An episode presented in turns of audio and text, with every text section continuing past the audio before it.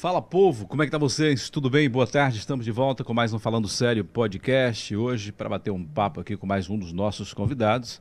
E como sempre, a gente traz pessoas aqui que compartilham conosco histórias que valem para a nossa vida também, né? E sempre tem é, algo que contribui com a sua história, com o seu sonho, com suas vontades. E aqui as pessoas que chegam aqui compartilham com a gente suas experiências, que nos incentiva também e é muito bom trocar ideias e conhecer pessoas, ter esse network aqui sempre em nosso programa, Falando Sério Podcast. Hoje eu estou aqui com uma autoridade camaçariense que com certeza você conhece, você deve ter passado aí, né?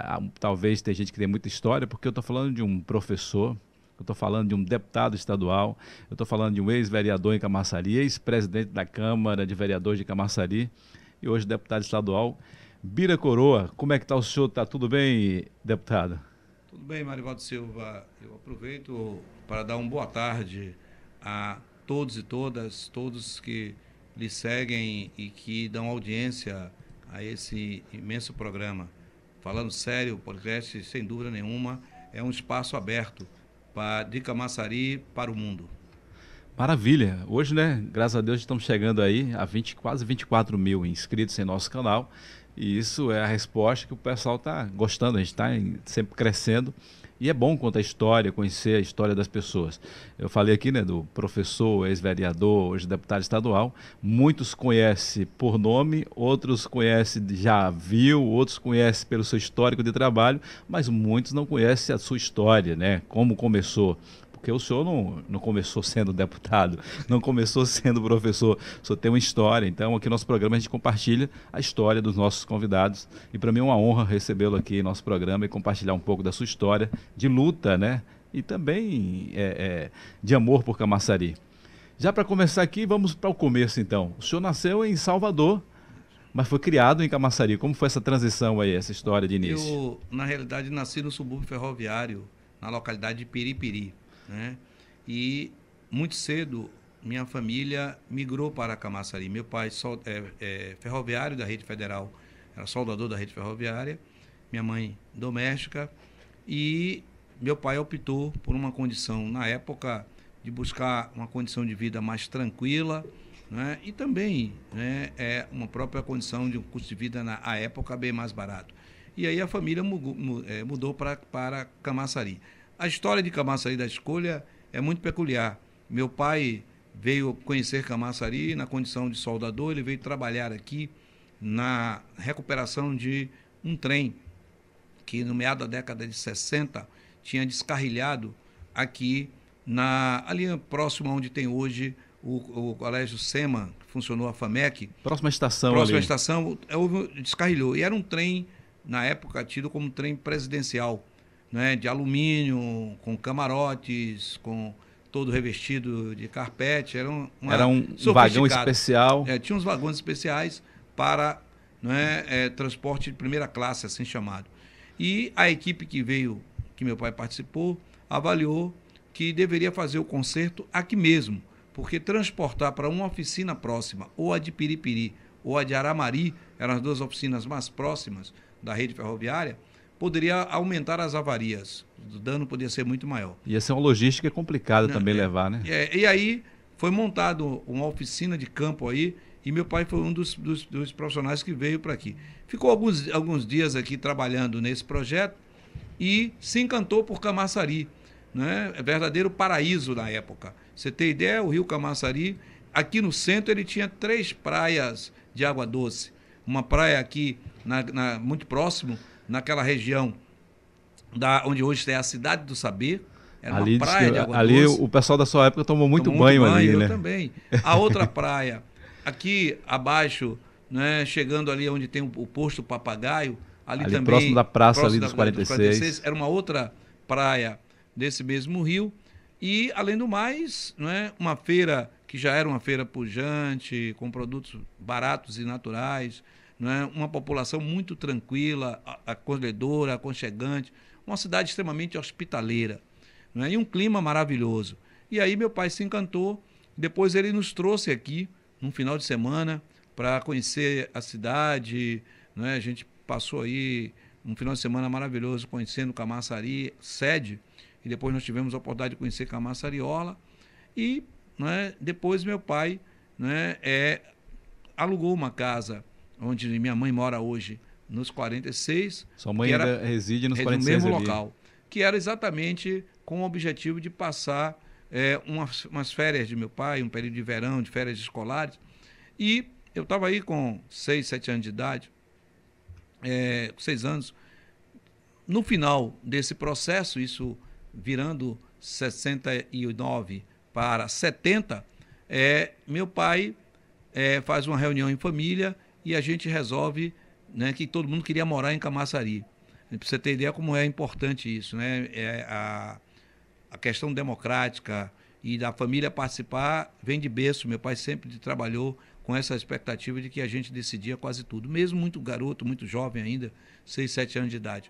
E assim a gente veio é, ficar em Camaçari, depois meu pai conseguiu né, vender uma propriedade que, que a família tinha lá em Piripiri e comprar essa mesma casa, a qual minha mãe mora até hoje. Então, de 68 para cá, nós estamos praticamente na mesma casa, em Camaçari, nos 46. Nesse né? tempo nem tinha a questão do polo petroquímico ainda. Não, muito né? pelo contrário. É, a vida econômica de Camaçari era pautada especificamente no veraneio, porque a época de verão a cidade enchia, porque as pessoas vinham buscar esse paraíso que nós ah, estamos falando. Tinha as né? praias. As praias e a sede era os balneários. Os que balneários você tinha Dias Dávila, né? Dias Dávila que pertencia à Camaçaria, era um verdadeiro balneário com né, uma praia de rio, que era ali onde é a beira caravanas aí da Bahia inteira para vir tomar banho de Dias Dávila. Você tinha em Camaçari esses pontos, outros pontos atrativos, como por exemplo o bairro da Lama Preta, logo abaixo ali do Poço Papagaio, sentido Lama Preta, tinha um, um local em onde as pessoas vinham tomar banho de argila para correção e de pele, né? e também como é, um relaxante né? muscular. E era né, comum famílias inteiras, muita gente vir para esse tratamento. Olha então, que legal. Eu não, não, tinha conhecimento nesse, dessa história é, da argila que da o pessoal argila, usava. Muito pelo contrário. é, muito fortemente esse processo. Além legal. do que oferecia, onde hoje é a Gleba C, era uma fazenda, muito cajueiro, muitas, muita pirunga, né, pitanga e também cambuí, né, em que a gente, a meninada, gostava de buscar frutas, circular toda aquela área. Então, era uma, esse, portanto, como eu disse, a economia do município era montada no, no veraneio, né, na agricultura. Muita gente desconhece que Camaçari né, já foi um grande é, é, celeiro agrícola do nosso estado. Né? Só para você ter ideia, na década de 50 e década de 60, quem abastecia Salvador de quiabo e hortifruti era a Camaçaria, essa região de Monte Gordo e a região de Vila de Abrantes, que Olha tinha uma aí, alta legal, produção né? de quiabo, giló, entre outros. E né, os coqueirais, que ainda são remanescentes, a orla de Camaçari. Camaçari já foi a maior produtora de coco né, no final da década, até a década de 50, inclui, inclusive o nome Coco da Bahia, um estudo já comprovado, é, ele sai daqui. Eram os caminhões de coco que Saiu saíam de daqui de Camaçari, da Orla, cruzava essa, esse centro de Camaçari pela antiga BA 512, né? chegando ao entrocamento e daí pegando as, as é, 324 e é, chegando a São Paulo e Rio, os caminhões saíam daqui para abastecer as fábricas de beneficiamento de coco, né? como muitas delas, Serigi, as mais antigas. Aí lá chegava como um coco da Bahia e era tido como o melhor coco, porque era, era coco seco na época, não era coco verde, era o coco seco, porque era um coco litorâneo que tinha uma polpa bastante acentuada, né? a chamada carne do, do, do coco, a polpa era dele era né? muito, muito resistente, coco. produzia um, um, um, bom óleo e isso era muito procurado. Então saiu a, a veiculação de coco da Bahia.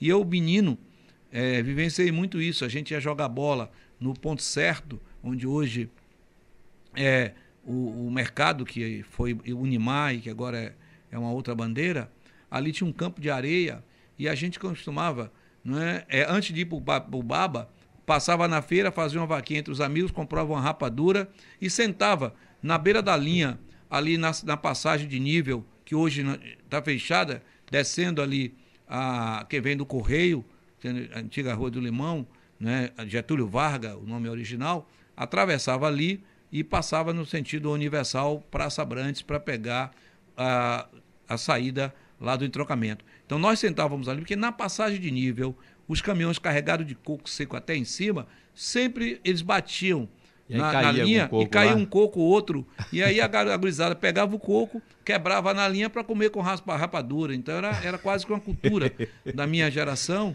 Você já ia já procurando linha, já. Já ia na linha ali esperando os caminhões de coco passar. Porque a gente sabia que ia ter um coco para ser o lanche antes do baba. E a energia para jogar o baba na areia, né? Era que o pré-treino. É, era o pré-treino pré momento. Era né? rapadura então, com coco. E depois do baba, ia tomar um banho no Rio Camaçari. Ou na ponte ali depois do antigo Cato, naquela ponte férrea ali, ou aqui na passagem da, da, ali onde é a cidade de Saber hoje, ou próximo ao meu bairro, que era lá dos 46. Dos 46. Né? Então era, era uma cultura muito tranquila. Outra fonte da economia da, do, do, município, além da agricultura, que eu já falei, Camaçari foi o maior produtor de coco né? nesse período. Camaçari também é, teve o primeiro rebanho bovino desenvolvido no Brasil, Começa por Camaçari. E era onde que tinha essa criação A região, o nome Monte Gordo. Monte Gordo. O nome é Monte do Alto, do, do Gado Gordo. Hum. Camaçari, ele, ele possuía é, quatro feiras de gado. Talvez você desconheça isso, né? Olha Quatro aí. estações de convívio. O programa aqui é história. É história. pessoas que trazem histórias. Então, é só, a Praça dos 46, hoje, que é a Praça João Coroa, em homenagem dada aí, eu agradeço ao, ao então vereador da época, Gil Rico, que homenageou meu pai, com aquela praça, ali, quando eu fui morar naquele bairro, era conhecida como Rua dos Currais.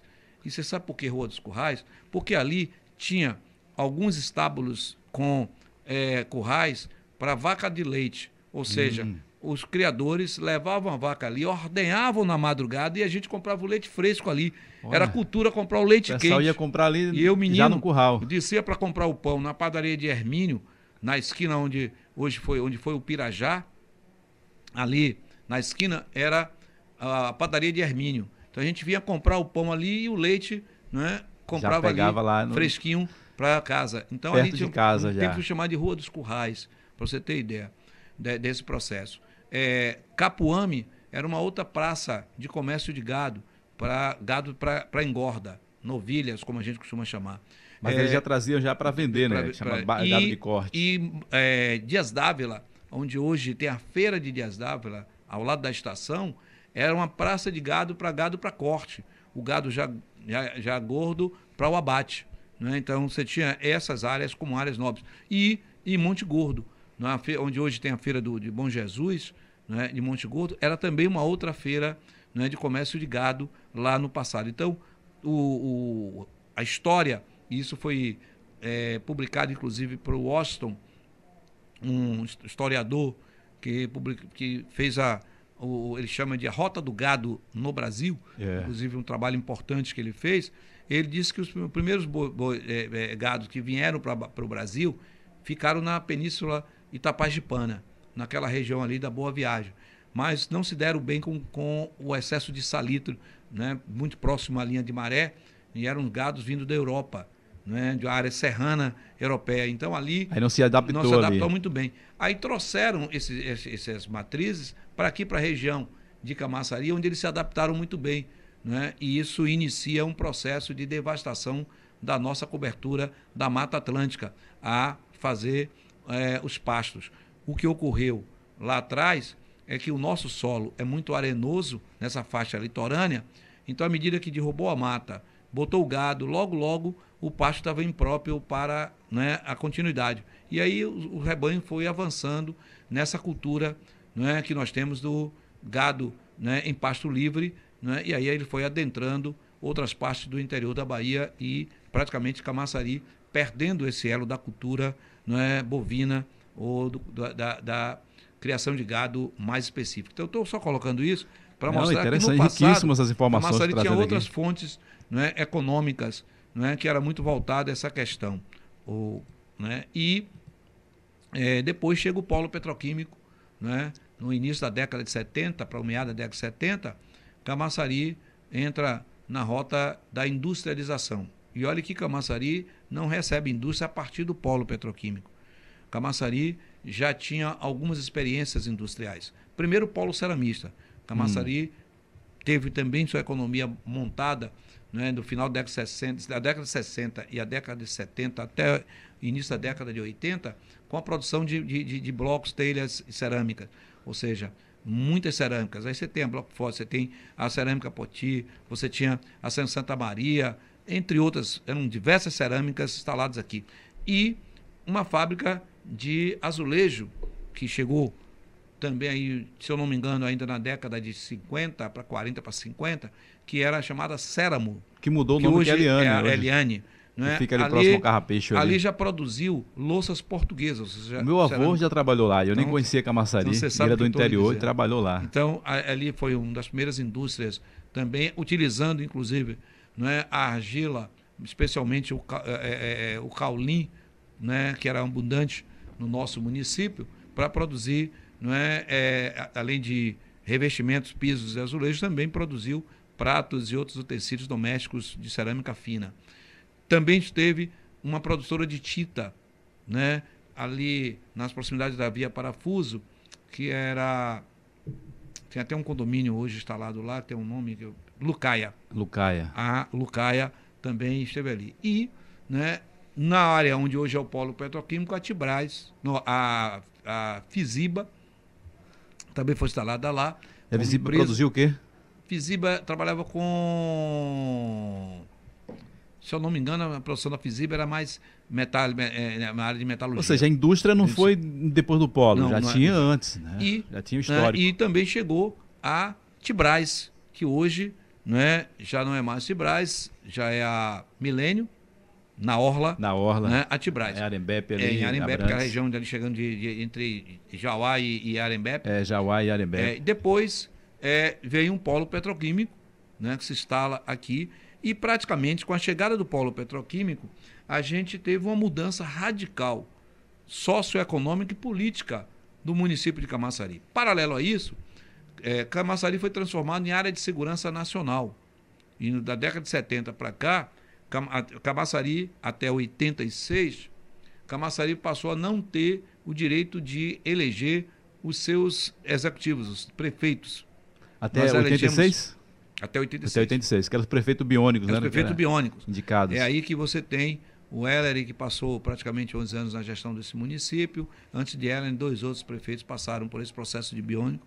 E nós, é, em 86, para um movimento é, puxado em Camaçari, na política, aí, com a participação de Caetano, de Françu, de Clemente, Maria, Clemente Dantas, é, de Oswaldo Nogueira, entre outros parlamentares da época, é, acho que Mônaco, se eu não me engano, acho que sim, Mônaco também, outros que eu não lembro todos, Amério Batista, Camaçari entra, né, junto com Candeias, Laudo de Freitas, Simão Filho, no, com o direito de eleger os seus gestores. É aí em 86 que a gente consegue participar aqui, elegendo não é, Caetano, primeiro prefeito após o processo. O primeiro plebiscito eleitoral, então, aqui foi, foi em 86. Exatamente isso, em 86.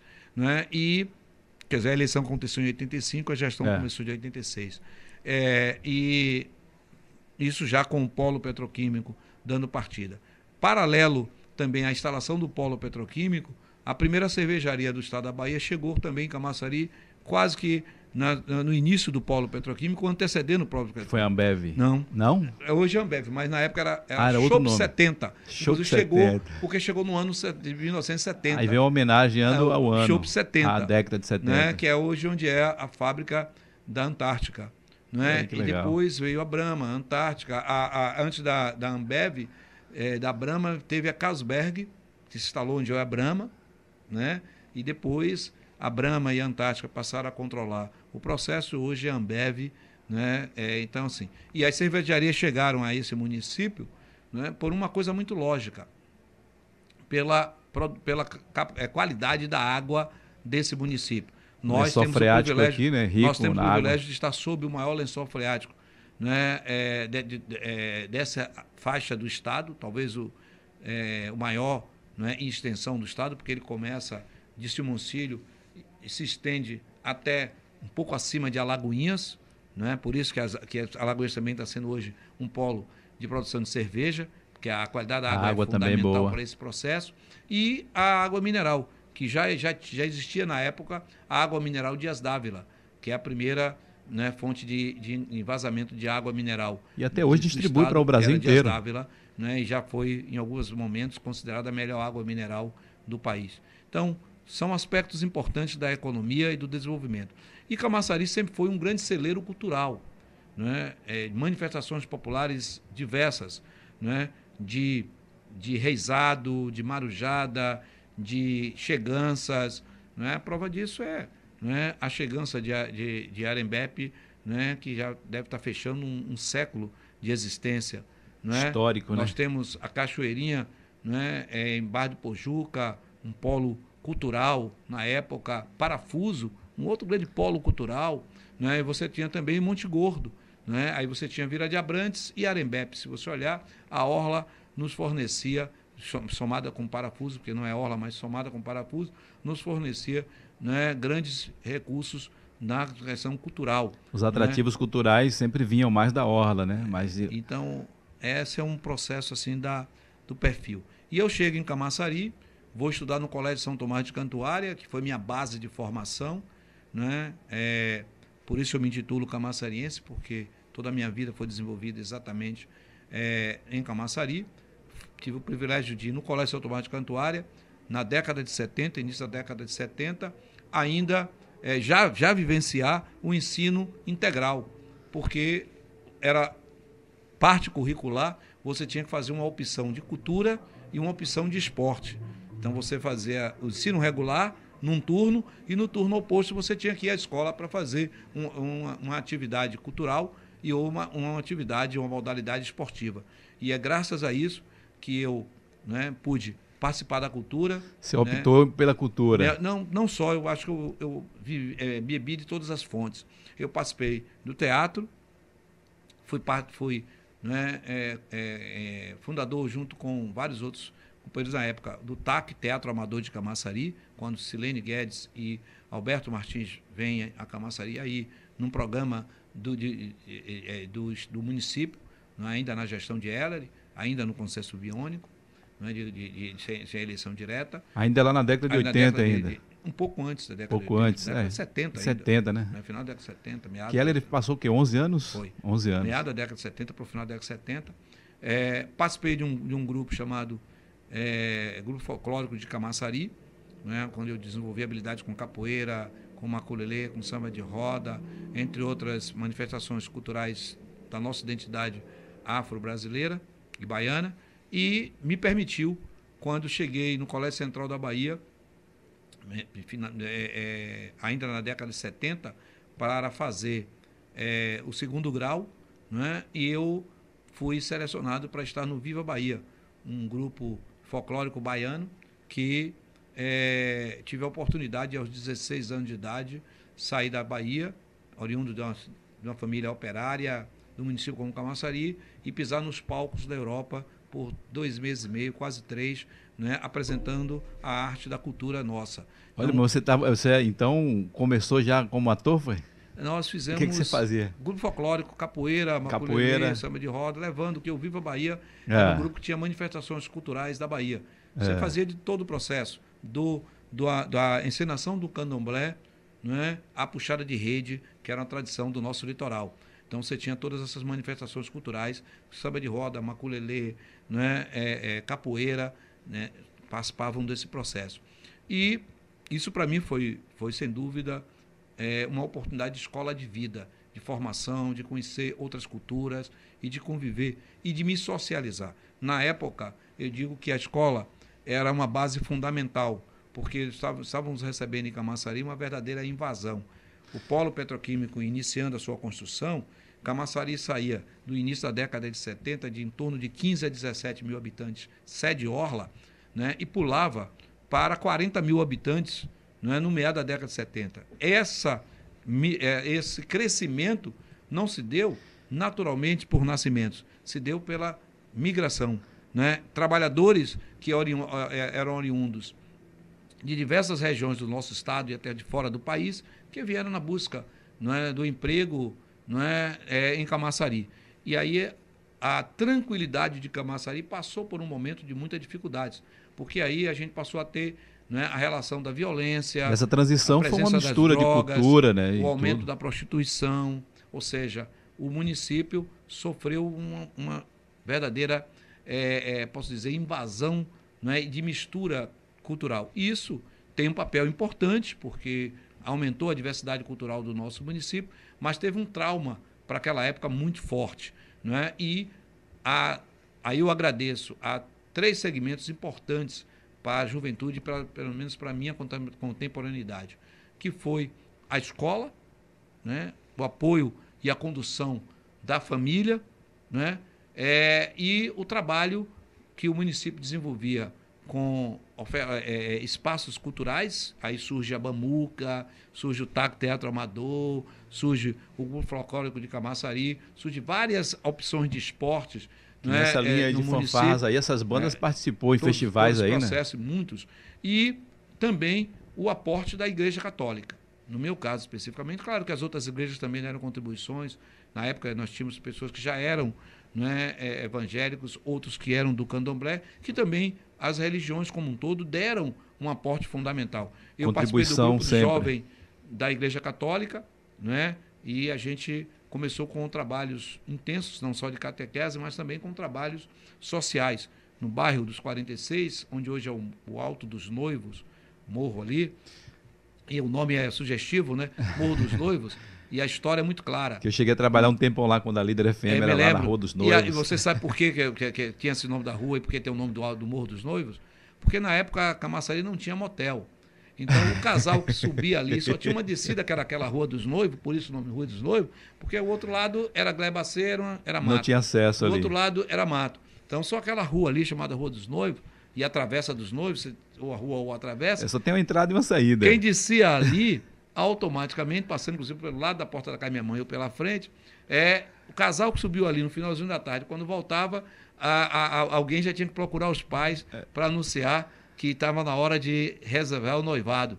Ou seja, então aí o nome né, dos noivos vem por esse princípio. Olha, eu não aquela sabia dessa curiosidade, não. Aquela rua principal chamava é, é, é, Rua das Almas, é. né, que depois passou a ser hoje a Rua dos Noivos, Rua das Almas, né, e a outra Corpo Santo né, porque é casa do cemitério, mas popularmente se tornou né, exatamente a, a Rua do, dos Noivos e a Travessa dos Noivos. Então, e foi ali que você cresceu, né? Foi ali que você é, Eu cresci no bairro dos 46, minha história é fundada, ali eu joguei futebol, ali eu aprendi a nadar né, no Rio, no, no Rio no Camaçari, né, ali eu tive a experiência de conviver é, com com aquela comunidade que eu agradeço muito. Eu digo sempre que eu fui educado pela minha família, mas fui criado né, pela minha comunidade. Eu venho de uma época em que a gente, ao é, se dirigir a um mais velho, tinha que primeiro pedir a benção.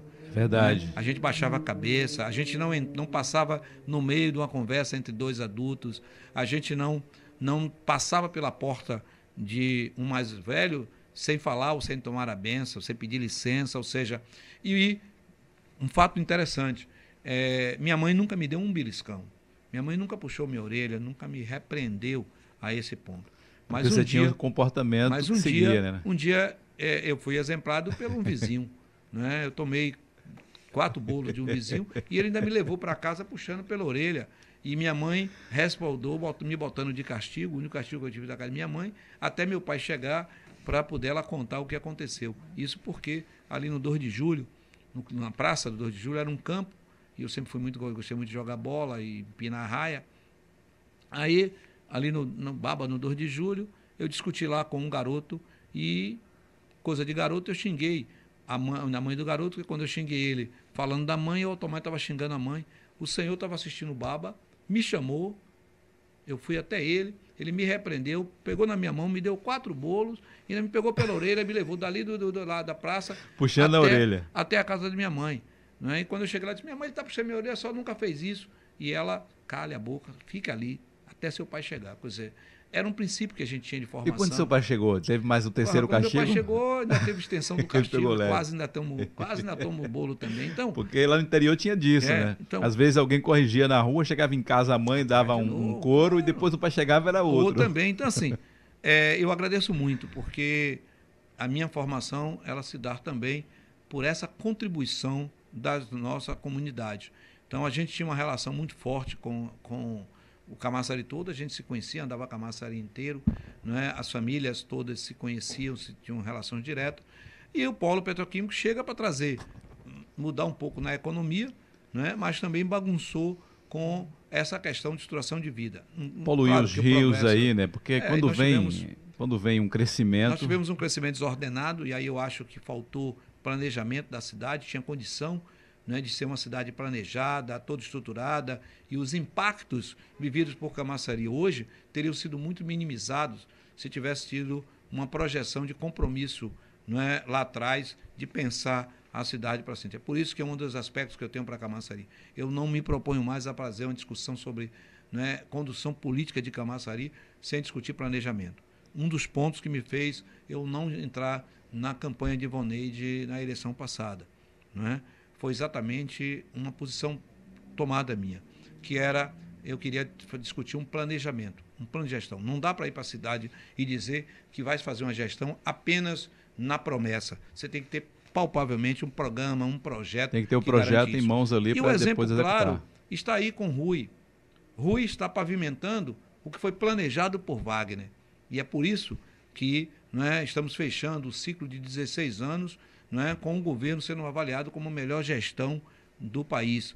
Exatamente porque se faz em cima de um planejamento, de um plano de gestão, de um programa que melhorou a saúde, que melhorou a educação, né, que está melhorando a infraestrutura, né, a acessibilidade, né, o, o, desenvolvimento social, a produtividade do Estado, né, e isso o um enfrentamento de forma muito, muito mais, mais consistente e responsável. Então, Camaçari faltou isso. Né? A cidade recebeu um polo petroquímico sem projetar esse crescimento. Aí eu disse a você, início da década de 70, nós tínhamos aí em torno de 15 mil habitantes, né? 71, 72, se eu não me engano, o censo foi 72 do IBGE, deu 15 mil e, e alguma, alguma coisa, menos 17 mil habitantes em Camaçari. E é, quando foi né, nos quatro anos depois, no censo, meado de 70, estava chegando em 40 mil habitantes. Então é um crescimento. Quase triplicou. Triplicou e um crescimento é. desordenado para a cidade. Muitas invasões. Aí, se olharmos bem, a maioria dos bairros crescidos na cidade de Camaçari, de lá para cá, são bairros que surgiram sem nenhum projeto, sem nenhuma expectativa. Exceto as glebas, como Inocop, né, Gleba, Novo Horizonte. Não, é, Novo Horizonte alguns. tem uma discussão outra que também não teve esse projeto todo. Né? Inclusive, Novo Horizonte deixa para Camaçari um legado muito é, perverso, que poderia ser um, um bairro melhor, porque foi a primeira experiência que nós tínhamos para o tratamento ser feito do esgotamento sanitário pela CETREL. E o município, na época, na gestão da época, que gestora ex-prefeito Tude, não completou a etapa que era responsabilidade do município. É. E o aporte daquele esgotamento sanitário, que deveria ser conduzido até a CETEL para ser tratado como uma célula inicial, para que a CETEL pudesse tratar todo esgotamento de Camaçari, passou a ser jogado no rio Camaçari, como ainda é hoje. É por isso que ali, né, se você pegar a nascente do rio Camaçari, lá, quase de frente ao Hospital Geral, ali próximo, ela ainda é uma nascente límpida, né, com água com baixa quantidade de matéria orgânica. Né? É, quando você vai na outra nascente do rio, que é ali no polo petroquímico próximo, né? é bem próximo a, a, a aquela fábrica de insumos agrícolas que é transgênica. É, a Monsanto. Monsanto. Monsanto. Ali próximo a Monsanto, você tem águas límpidas. Eu fiz isso trabalhando com os estudantes, inclusive pela FAMEC, né, com estudantes de impacto ambiental que eram meus alunos na, na, época, nós fizemos vários trabalhos ali. Então você tinha água límpida. Né? Mas quando adentra o município, recebe esse aporte. Começa ali do bairro Novo Horizonte. E, claro, que também né, da, do bairro logo seguida, que também cresceu desordenadamente. Nova Vitória. Nova Vitória. E assim, se olharmos a periferia da cidade toda ela, cresceu sem muitos planejamentos, sem muita discussão. E isso ocasiona, é, nós temos um legado muito pesado, que é o município como Camaçari, que chega hoje em torno de 300 mil habitantes, e está entre os municípios que têm a menor cobertura né, de esgotamento sanitário do Estado. Então, não é à toa que está aí a Embasa né, fazendo um trabalho que, por sinal, tem uma, uma, uma participação nossa. Em 2007, 2008, a gente pôde fazer uma indicação ao governo do Estado. Né, em 2007, né, num, plano, num plano que estava do Ministério das Cidades, ainda no governo Lula, nesse governo Lula, para esgotamento sanitário, e nós conseguimos fazer a indicação de Camaçari entre né, as 30 cidades da Bahia que iriam ser contempladas com esse primeiro momento. E foi uma participação também nossa em 2007, com o mandato já de deputado estadual. Olha que legal, interessante. A gente entrou aqui até no processo de Camaçari, mas eu vou voltar um pouco mais atrás ainda, né? Vamos falar um pouco, porque hoje, né, eu chamo o professor Bira, mas ele é deputado estadual e além de político, ele é, é professor, também biólogo, ambientalista, mas qual foi é, é, o seu início como profissional que você escolheu? Não, eu quero isso para a minha vida, quero isso para criar né, a minha família, isso. base em profissional. Foi como professor? De onde que nasceu essa... Eu digo sempre que eu sou professor por opção, muita satisfação, né? me realizo muito com a educação e é, estou né, deputado, né, como estive vereador. Processo da luta. Eu comecei minha vida política muito cedo, militando é, desde o movimento estudantil, os movimentos culturais aqui no município, e aí você pega uma liderança, você consegue a, a estar nesse contexto cenário. Ah, no início nem sabia que estava fazendo política, era mais a motivação da faixa etária da época, e depois você vai se aprimorando nesse processo. Mas a educação não. Eu, quando cheguei na Universidade Federal, né, eu é, tinha que trabalhar e tinha uma habilidade, fui experimentar dar aulas, que já tinha testado antes, né? Quando uma passagem rápida pela Católica, fui dar dava aula de geografia no Instituto Radar, na hum. Ladeira da Praça, para curso supletivo de segundo grau. Né? Gostei da, da primeira experiência, do processo, e quando cheguei em 78 na Universidade Federal da Bahia, eu comecei a dar aulas em cursinhos pré-vestibulares. Dei aula no Águia, Status, Nobel, né? É, Itaigá, onde eu conheci inclusive né, Caetano, né, dentro do movimento estudantil e também no Itaigá. Né, ele era professor de biologia e eu também, nós dividimos turmas de biologia logo no início do processo.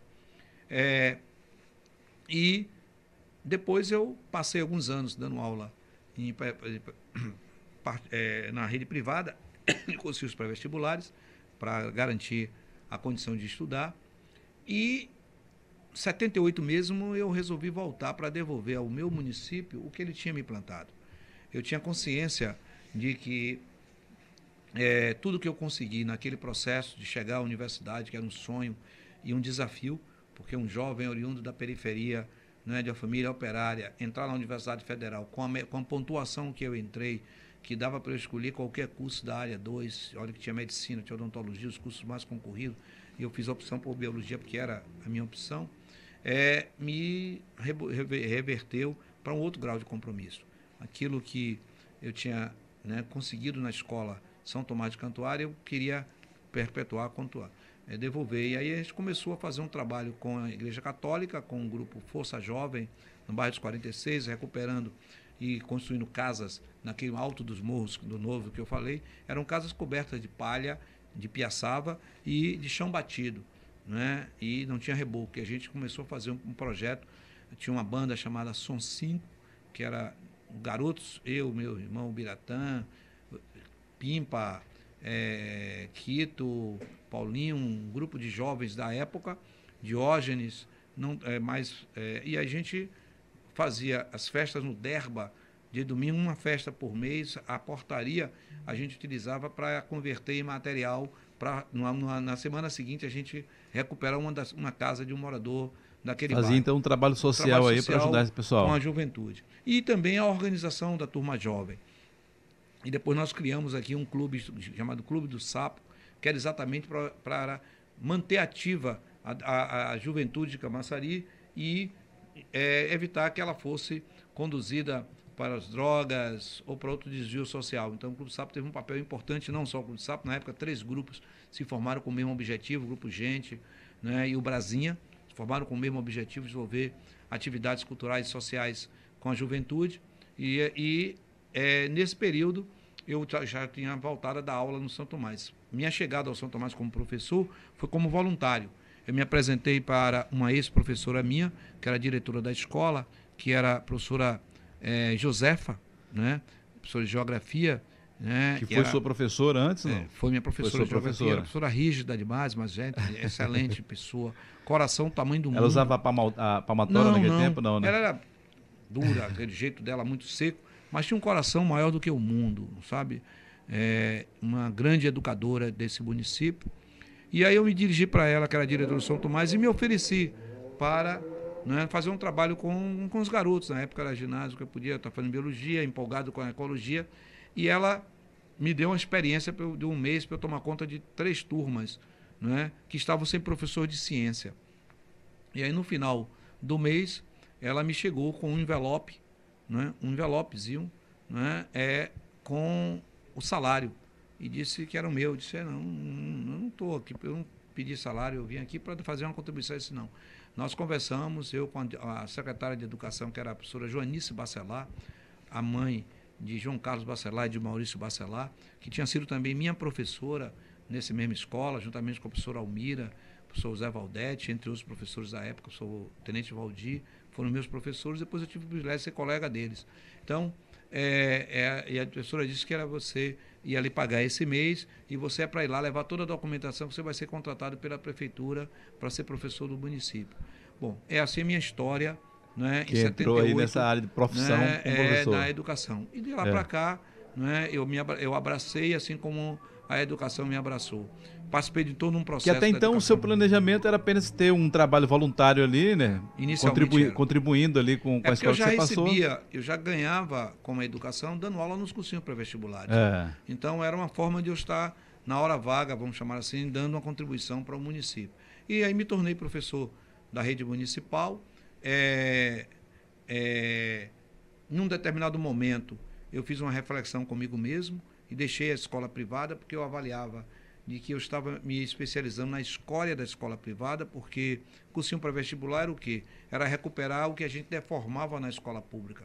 Era aquele aluno que queria chegar na universidade e não teve domínio completo do conteúdo. Não teve a base lá, formação né? e precisava não é, ser trabalhado, melhor assim dizendo, para fazer o vestibular.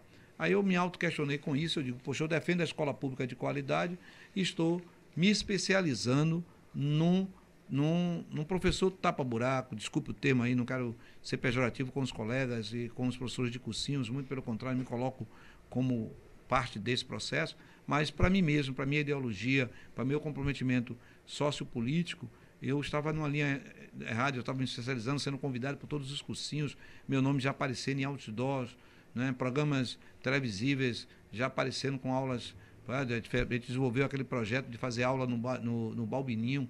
Na época tinha o, o, o ginásio de esporte Balbino, Antônio Balbino. Então eram milhares de pessoas que participavam? Né? E aí eu participei ali, ainda dava aula para centenas mil pessoas ali, fazia as viradas culturais, que a gente introduzia aquele negócio de música na, na, nas aulas, de macetes e tal. Então eu participei de tudo isso. E aí eu me dedico exclusivamente à escola pública em Camaçari, né, onde eu volto a me reencontrar com minhas origens, com as minhas raízes. E logo ainda, aí na década de, de 80, aí a gente vem para a luta de é, é, é, início da década de 90, por aí, de fundar uma entidade de classe, né, que foi, não, 78, não, na década de 80 ainda. 84, 85, a gente funda o é, hoje CISPEC, mas na época é era CISPEC, associação... mas hoje não é, você foi um dos fundadores época, do, é, do sindicato era, aqui dos professores. Era a Associação dos Professores. Era uma associação, na verdade. De Camaçari. Que Porque, hoje, hoje transformou em, em sindicato, sindicato, mas antes era associação. Antes de 68, de, de 88, melhor dizendo, né, é, entidades públicas não poderiam ser sindicato. Hum. Né, o servidor público não podia sindicalizar-se. Era determinação legal. É, com, a, com a Constituição de, de 88 que né, quebra esse processo. Então, nós fundamos a associação antes de 88, fundamos em 86, 86 85, porque quando o Caetano assumiu nós já tínhamos a associação. A associação foi uma base, inclusive, na campanha eleitoral dele. E nós é, fundamos a Associação dos Professores Profissionais em Educação de Camaçari. Eu fui o primeiro presidente e o segundo presidente dessa associação. E logo depois nós convertemos em sindicato, que é hoje o CISPEC, não é essa entidade gloriosa que tem um trabalho importante e sério no contexto da educação do nosso município. E que defende né, a questão salarial, que dá o suporte aos professores aqui no município. Tem um trabalho né, excelente. Quem que é o presidente hoje, deputado? Hoje é Márcia.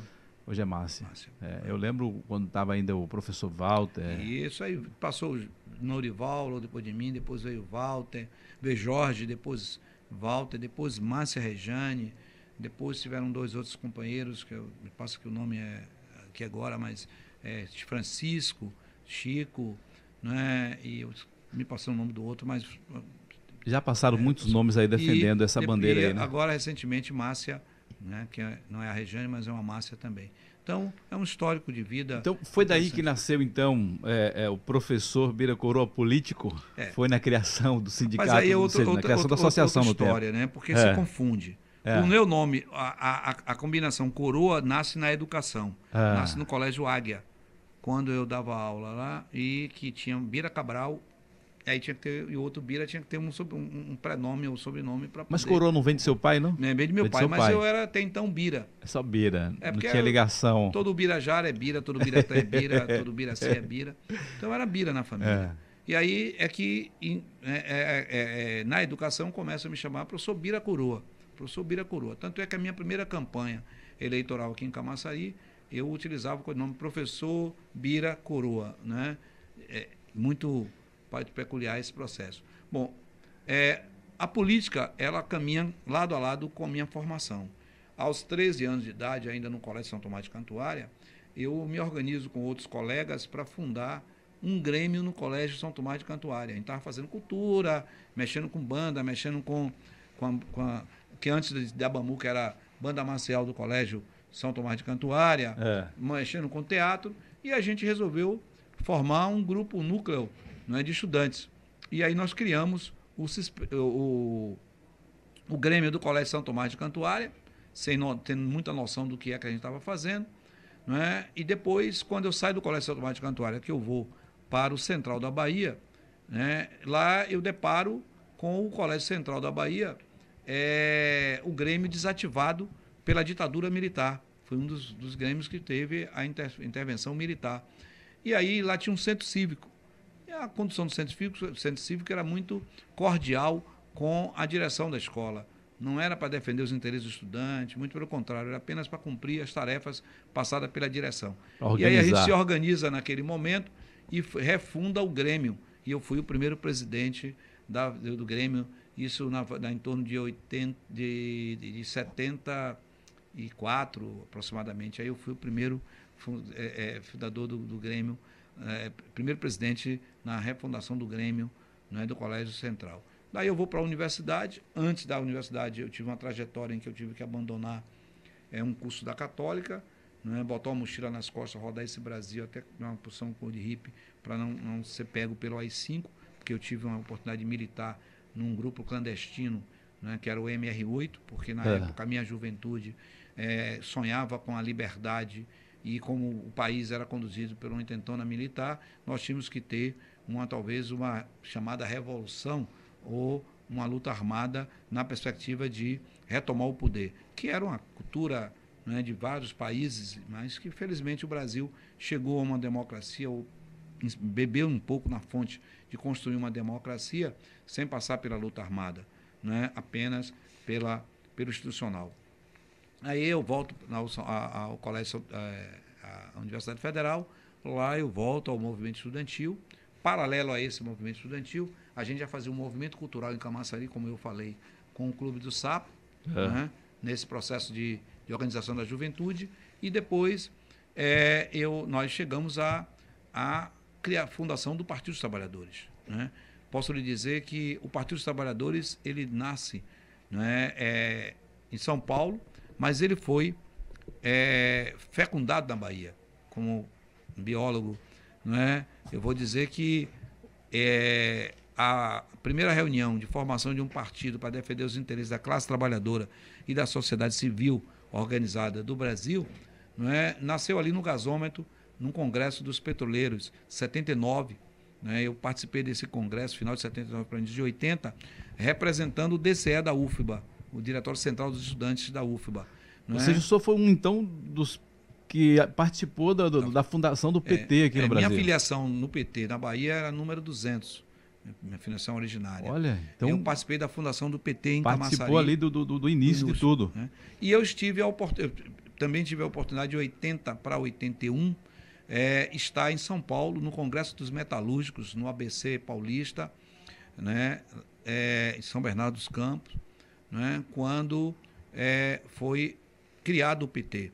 No, na, no Congresso dos Metalúrgicos, eu também fui representando o DCE da UFBA, né, como estudante. Ou seja, eu sou não somente participou da fundação aqui no Brasil, aqui na Bahia, mas, mas como lá, no né, no PT no em nível nacional, o senhor também participou Por lá. Isso que eu digo que o PT foi fecundado na Bahia e nasceu em São Paulo. É, foi, foi fecundado aqui, mas lá foi que é, foi dado o veredito E quando final. eu volto de lá, eu volto com a tarefa de ajudar a fazer filiações para a gente poder registrar de fato o partido.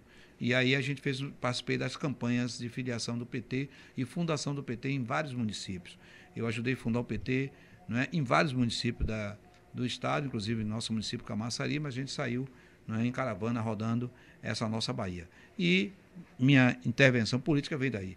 É, eu inicialmente já concorri várias eleições a vereador em Camaçari, pelo nosso partido, pelo Partido dos Trabalhadores, né, algumas né? A gente não conseguiu êxito de eleição, mas nos deu grandes experiências e é, eu cheguei a dois mandatos na Câmara de Camaçari, onde tive a oportunidade também de ser presidente.